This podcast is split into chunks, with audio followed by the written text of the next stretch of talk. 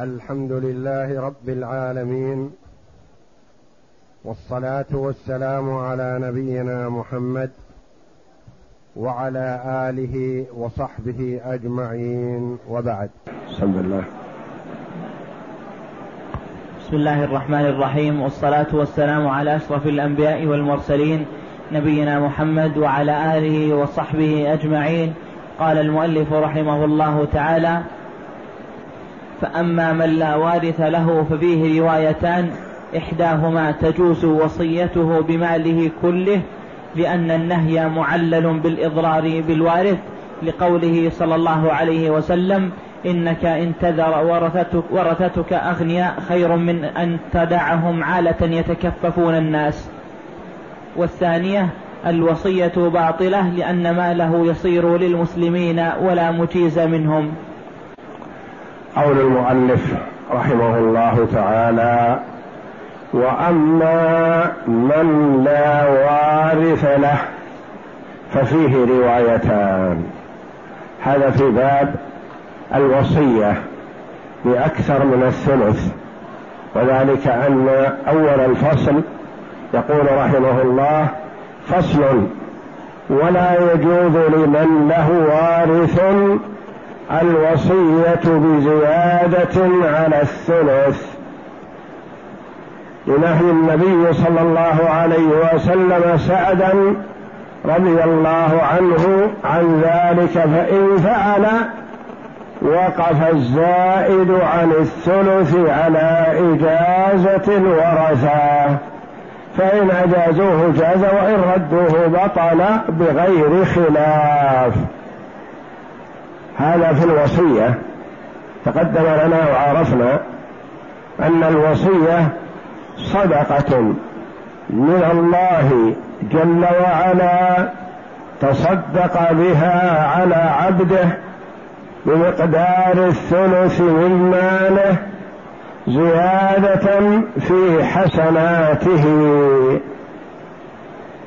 فالمرء قد يبخل بماله حال حياته وصحته. فإذا رأى أمارات الموت قد يجود بالمال قد يوصي بماله كله في أعمال البر قد يوصي بالنصف قد يوصي بالثلثين وهكذا. فبين صلى الله عليه وسلم أنه لا يجوز لمن له وارث أن يوصي بأكثر من الثلث. وذلك أن النبي صلى الله عليه وسلم زار سعد بن أبي وقاص رضي الله عنه في مرض لم يمت فيه رضي الله عنه. في مرضه عام حجة الوداع في مكة. فقال سعد للنبي صلى الله عليه وسلم يا, يا رسول الله إني ذو مال. يعني عندي مال كثير. ولا يرثني إلا ابنه بنت واحدة في ذلك الوقت. أفأوصي بمالي كله؟ قال لا. قال فالشطر؟ قال لا. قال فالثلث؟ قال الثلث والثلث كثير. إنك أن تذر ورثتك أغنياء خير من أن تذرهم عالة يتكففون الناس. فنهى النبي صلى الله عليه وسلم سعدا أن يوصي بماله كله. ونهاه أن يوصي بالثلثين ونهاه أن يوصي بالنصف بالشطر وأقره على الثلث مع استكثاره. فلذا قال العلماء رحمهم الله من له وارث فلا يوصي بأكثر من الثلث فإن أوصى بأكثر من الثلث فهل ينفذ أو لا ينفذ يقال موقوف على إجازة الورثة. فإن أجازوه نفذ وإن لم يجيزوه رد. ثم هل الرد على أنه إمضاء لما أوصى به المتوفى أم أنه هبة وعطية من الوارث قولان للعلماء. ما يترتب على ذلك إن كان الوصية برقيق يعتق. فهل يكون ولاؤه للورثة أم يكون ولاؤه للموصي؟ تقدم هذا. الآن في من لا وارث له. هل له أن يوصي بكل ماله أم لا؟ قال رحمه الله فأما من لا وارث له ففيه روايتان عن الإمام أحمد. رواية تقول تجوز وصيته بماله كله. لما؟ قال لأن النبي صلى الله عليه وسلم نهى سعدا أن يوصي بماله كله لأنه أخبر أن له وارث. قال لا يرثني إلا ابنه. وبين له أنك إن تذر ورثتك أغنياء خير من أن تذرهم عالة يتكففون الناس. من لا وارث له قالوا لا محذور في هذا. يوصي بماله كله لأن ماله آيل إلى بيت المال في مصالح المسلمين.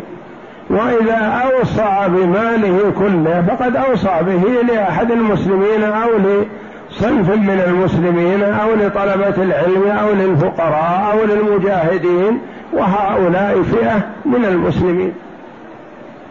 فيجوز له ذلك. الرواية الثانية تقول لا لا يجوز. لما؟ قال لأنا وقفنا إجازة ما زاد على الثلث على موافقة الوارث. وهذا من يرثه؟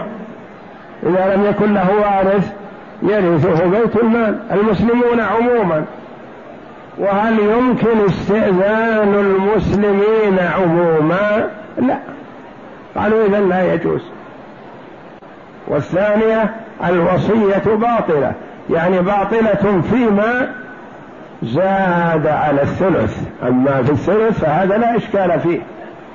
لو كان يرثه بنون وبنات وأوصى بالثلث وأقل فإن ذلك ينفذ. ولا يؤخذ رأيهم في هذا ما لم تكن الوصية لي وارث. فالوصية باطلة والثانية الوصية باطلة يعني فيما زاد على الثلث. لأن ماله إذا لم يكن له وارث بين ماله يصير للمسلمين. وهل ممكن أن يستشاروا في هذا ويؤخذ رأيهم؟ لا. إذا فالوصية باطلة. قولان ومن يرفع الخلاف في هذا حكم الحاكم. إذا اجتهد الحاكم وأجاز الوصية مضت. وإذا اجتهد الحاكم وأبطل الوصية فيما زاد على الثلث بطلت.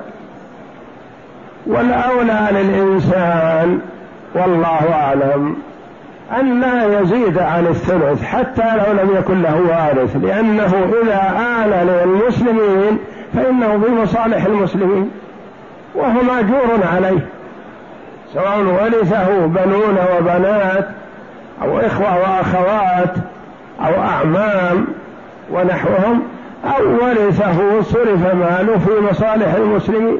إذا كان ماله مدخله حلال فإنه مأجور على كسبه وعلى إنفاقه على الوارث أيا كان. وإن كان مدخله حرام فالويل له حتى وإن كان لولده لبنيه وبناته. المهم أن يكون الكسب حلال. فإذا كان الكسب حلال وورثه بنون أو بنات أو أعمام أو إخوة أو بنو أعمام قريبون أو بعيدون فهو ماجور. إنك إن تذر ورثتك أغنياء خير من أن تذرهم عالة يتكففون الناس والخير ماجور عليه الإنسان.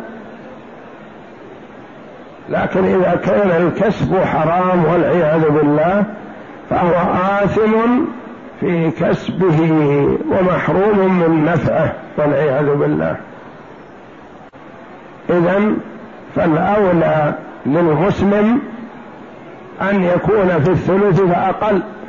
ويقول علي رضي الله عنه لو أن الناس غضوا من الثلث لكان أحسن وأحب إلي.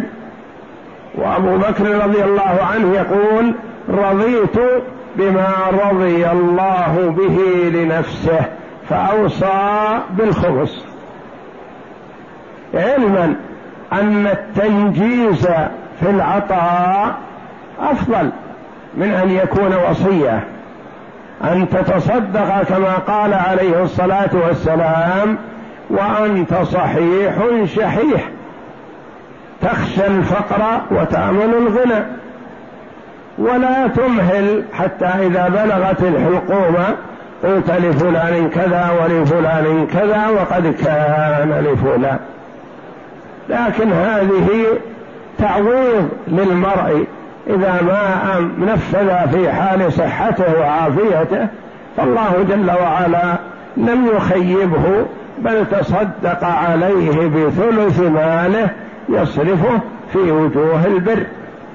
ويحسن بالإنسان قبل كتابة الوصية أن يعرض هذا على طالب علم ليرشده إلى الصواب لأن المرء قد يعمل بطاعة الله ثم يجور في الوصية آخر حياته فيختم له بسيء عمله فيكون من أهل النار والعياذ بالله.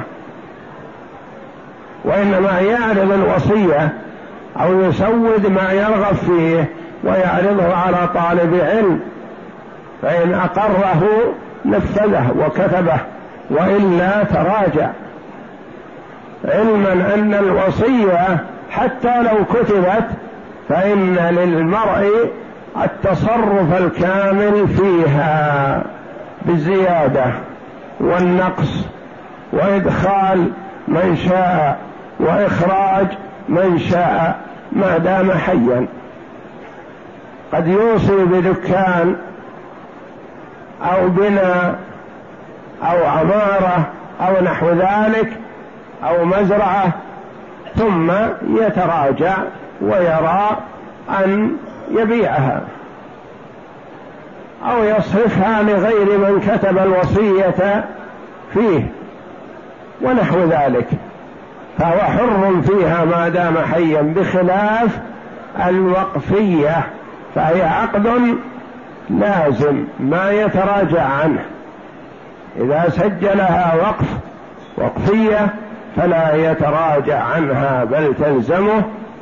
وعليه أن يحرص على أن تكون الوقفية مناسبة ومرنة وسهلة حتى يمكن تنفيذها من بعده. فلا يتعنت فيها وإنما يجعل الشيء في عمل البر أو على طلبة العلم أو على الفقراء والمساكين أو على المجاهدين في سبيل الله أو على المحتاجين من الأقارب ونحو ذلك. فتكون صدقة هذه صدقة بر لا تحيز فيها لفئة دون فئة إلا حسب المصلحة. فإن فصل فإن أوصى بجزء من المال فأجاز الوارث ثم قال إنما أجزتها ظنا مني أن المال قليل قبل قوله مع يمينه لأنه مجهول في حقه فلم تصح الإجازة فيه. يقول فإن أوصى بجزء من المال المرء أوصى مثلا بالثلثين أوصى بثلاثة الأرباع من المال أوصى بالنصف من المال. قال نصف مالي يصرف في كذا. ثلاثة أرباع مالي يصرف في كذا. ثم مات. لأن الإجازة يلزم أن تكون بعد الموت كما تقدم لنا. قبل الموت ما للوارث لا إجازة ولا عدمها. مات. قيل للوارث مثلا أبوك أخوك عمك يورثك أوصى بثلاثة أرباع المال. أن تقره؟ قال نعم لا بأس. ما دام أوصى بثلاثة الأرباع ويبقى لنا الورثة الربع أو أوصى بالثلثين ويبقى لنا الثلث أو أوصى بالنصف ويبقى لنا النصف فلا بأس. ثم نظر في المال فإذا المال ملايين الريالات. قال لا أنا ظننت أنه خلف عشرة آلاف ريال والنصف خمسة آلاف. بسيط. خمسة آلاف. تعطى لمن وصى له ويبقى لنا خمسة تكفي. ظننت أن المال قليل. ظننت أنه ستة آلاف لأني أشوف الرجل كأنه فقير ما عنده شيء. فظننت أنه ستة آلاف أوصى بالثلثين أوصى بأربعة. وبقي لنا ألفين تكفي. من ستة. فإذا المال بالملايين. وإذا الوصية ستكون في عشرة ملايين. ما يمكن هذا. لا ما نقر له إلا بمقدار الثلث الذي جعل الله جل وعلا له على لسان رسوله صلى الله عليه وسلم. نقول هذا تراجع عن إقرار. يقول نعم هو تراجع عن إقرار لكني أقررت على شيء مجهول ما أدري. ظننت أن الثلثين أو أن ثلاثة الأرباع ظننت أنها مال يسير. فإذا بها شيء كثير فأنا أريد حقي. قبل قوله في التراجع يعني مع يمينه. لأن جهله بالتركة مبرر. يحلف أنه حينما أقر الوصية بثلاثة الأرباع أو بالثلثين أو بالنصف إنما كان يظن المال يسير فأقر بهذا. فلما تبين له أن المال كثير ما وافق لأنه تبين له أن الفرق بين الثلث والنصف مثلا هو أوصى بالنصف وهو لا يستحق الوصية إلا في الثلث. تبين له أن السدس هذا بالملايين فيقول لا أنا ما أقر على الوصية بأكثر من الثلث الذي يستحقه. فيحلف على هذا وترد الوصية فيما زاد على الثلث حتى وإن أقرها الوارث. قبل قوله قول من؟ قول الوارث. لأنه مجهول في حقه ما يدري وش مقدار الثلثين ولا يدري ما مقدار الثلث ولا يدري ما مقدار النصف فيقبل قوله. فلم تصح الإجازة يعني تراجع عنها. نعم. ويحتمل ألا يقبل لأنه رجوعا عن قول يلزمه به حق فلم يقبل كالرجوع عن الإقرار. ويحتمل يقول احتمال آخر أنه لا يقبل قوله. لما يرحمكم الله؟ قالوا لأنه أقر وافق ورجوعه رجوعا عن إقرار ما يوافق عليه. مثل الإقرار بحق لزيد أو عمرو. لو قيل له مثلا فلان يدعي عليك بأن لك عنده بأن له عندك ألف ريال. تقر بهذا؟ قال نعم. نعم عندي له ألف ريال. فبعد يوم أو يومين جاء وقال لا ما عندي له شيء. هل يصح إنكاره؟ وقد أقر؟ لا. قالوا ما يصح. يواخذ بإقراره السابق. أنه اعترف وأقر. فما فما يصح رجوعه؟ قالوا الوصية كذلك. لكن القول الأول قوي. لأنه جهله بالمبلغ ما أقر بألف ولا أقر بكذا وإنما وافق على السدس. يظن أن السدس ألف من ستة آلاف. بسيط. فإذا بالسدس خمسة ملايين من ستين مليون أو أكثر مثلا. فله حق. ففي المسألة رواية عن الرواية الأولى يقبل رجوعه ولعله الأقرب والله أعلم للجهل بالمبلغ. القول الثاني أنه لا يقبل وقاسوه على الإقرار لزيد أو عمرو بحق. نعم. وإن, وإن وصى بعبد فأجازه ثم قال ظننت المال كثيرا فأجزته لذلك ففيه أيضا وجهان. وقيل وإن وصى بعبد فأجازه. هذا وصى بعين. وصى بعبد أو وصى بدار أو وصى بمزرعة. قيل له إن مورثك وصى بهذا الرقيق يعتق بعد موته. إن مورثك وصى بهذه الدار لجمعية تحفيظ القرآن. وصى بهذه العمارة لجمعية البر يصرف ريعها على جمعية البر للفقراء والمساكين. وصى بهذه العمارة للمجاهدين في سبيل الله يصرف ريعها في الجهاد في سبيل الله. قال لا بأس. حسن أنا موافق. أنت موافق على هذا؟ قال نعم أنا موافق. ثم بعد هذا تراجع. وقال ظننت أنهم خلف مال كثير فإذا هو ما خلف إلا هذه العمارة وشيء بسيط معناه راح المال كله في الوصية فأنا لست موافق الآن. وإن وصى بعبد فأجازه ثم قال ظننت المال كثير يعني بعكس تلك وهي مثلها. فأجزته لذلك ففيه أيضا وجهان.